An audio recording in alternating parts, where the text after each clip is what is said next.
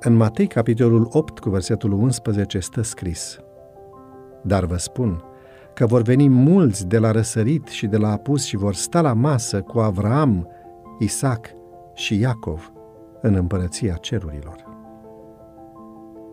Îmi aduc aminte, spune autorul, de momentele de părtășie din familia în care am crescut, când masa din sabat era mereu specială și potrivită pentru musafiri.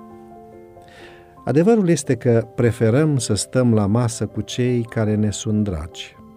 Lucrul acesta este justificat. Lângă persoanele dragi ne simțim confortabili și în siguranță. Când stai la masă cu cineva apropiat, ai un simțământ de bucurie și pace. Parcă și mâncarea pare mai bună într-o companie plăcută.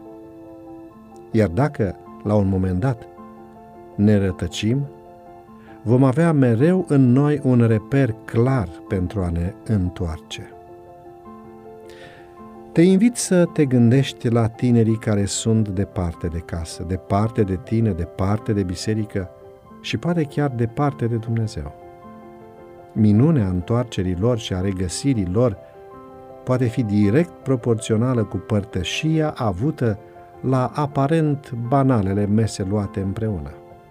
Ce frumos ne prezintă Isus această scenă a împărăției cerurilor care este asemănată cu părtășia și bucuria de a sta la masă cu cei dragi. Să începem chiar de acum să ne familiarizăm cu sentimentul părtășiei cerești de a sta împreună. Sabatul este cel mai bun prilej pentru acest lucru.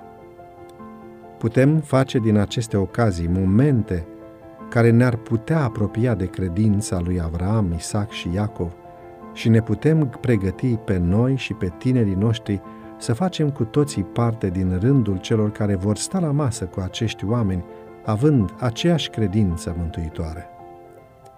Să facem, deci, o prioritate din a avea părtășie unii cu alții și a-L invita la masa noastră pe Cel care stă la ușă și bate. Isus Hristos Oferă-i tânărului din casa ta, din biserica ta și din vecinătatea ta, părtășia de care are așa de mare nevoie. Roagă-te astăzi pentru tinerii care s-au îndepărtat de Domnul și pentru liderii de companioni. Și gândește-te la o modalitate de a invita un tânăr sau mai mulți din biserica ta la tine, la masă.